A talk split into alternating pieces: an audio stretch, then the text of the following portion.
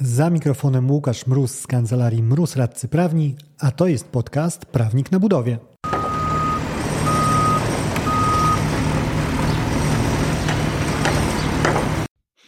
Prawnik na budowie. Podcast o wszystkim, co związane z budownictwem. Nazywam się Łukasz Mróz, jestem radcą prawnym i partnerem w kancelarii Mróz Radcy Prawni, a na co dzień pomagam firmom budowlanym sprawnie prowadzić projekty.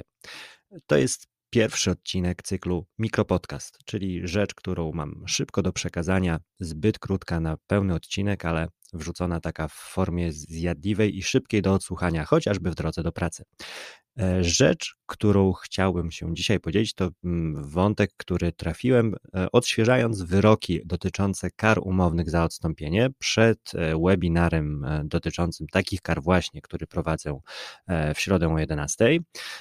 I wątek z wyroku, w którym o dziwo to wykonawca odstąpił od umowy i dochodził kar umownych, chociaż nie za odstąpienie, a za nieterminowe przekazanie części placu budowy, e, bo ono doprowadziło do tego, że ostatecznie złożył e, wykonawca oświadczenie o odstąpieniu od umowy i tego właściwie nawet sądy nie kwestionowały, ale e, kwestionował sąd apelacyjny konkretnie możliwość naliczenia inwestorowi przez wykonawcę w takim przypadku kary umownej za nieterminowe przekazanie placu budowy, które było podstawą odstąpienia od umowy.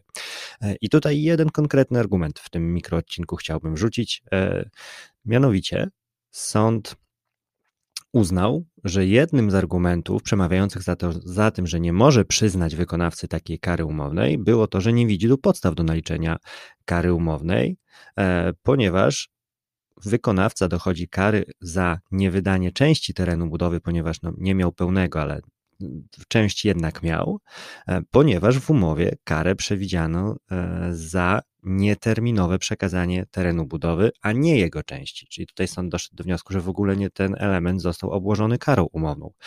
I ja miałem taką refleksję czytając to. Ciekawe, czy tą samą zasadę sąd byłby skłonny zaakceptować, przenosząc do, na kary umowne liczone wykonawcy za nieterminowe wykonanie robót, które są zdecydowanie bardziej powszechne w obrocie niż kara za nieterminowe przekazanie placu budowy, bo przecież w takiej sytuacji w 90% przypadków, to wprawdzie zmyślona statystyka, ale myślę, że całkiem bliska prawdy, mamy sytuację, w której część robót jednak została wykonana i po prostu nie, e, nie dowieziono ich w terminie, a wręcz może się okazać, że wykonał, wykonał wykonawca całość robót.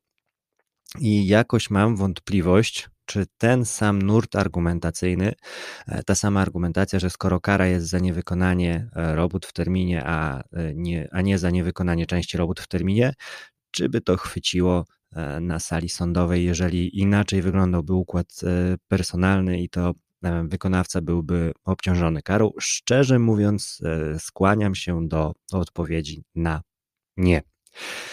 Tyle. Tak jak mówiłem, mikro szybka treść, webinar, bo to może Cię zainteresować w kontekście tego, co słyszałeś. Środa, godzina 11 za pośrednictwem naszego firmowego Teamsa. Link E, żeby podpiąć się pod ten webinar, znajdziesz zarówno na LinkedIn, jak i na Facebooku, wpisując e, w wyszukiwarkę webinar kara umowna za odstąpienie od kontraktu. Ewentualnie e, napisz na szkolenia małpa kancelariamroz.pl, to zwrotnie mailem prześlemy Ci link do dołączenia do eventu. Tyle, do usłyszenia w kolejnym mikroodcinku albo w pełnym odcinku. Dzięki za odsłuchanie tego odcinka. Jeżeli chcesz się ze mną skontaktować, możesz napisać na biuro kancelariamroz.pl albo zadzwonić na 577 665 077. Znajdziesz mnie też w mediach społecznościowych. Na LinkedIn jako Łukasz Mróz, a na TikToku, Facebooku i Instagramie jako Prawnik na Budowie.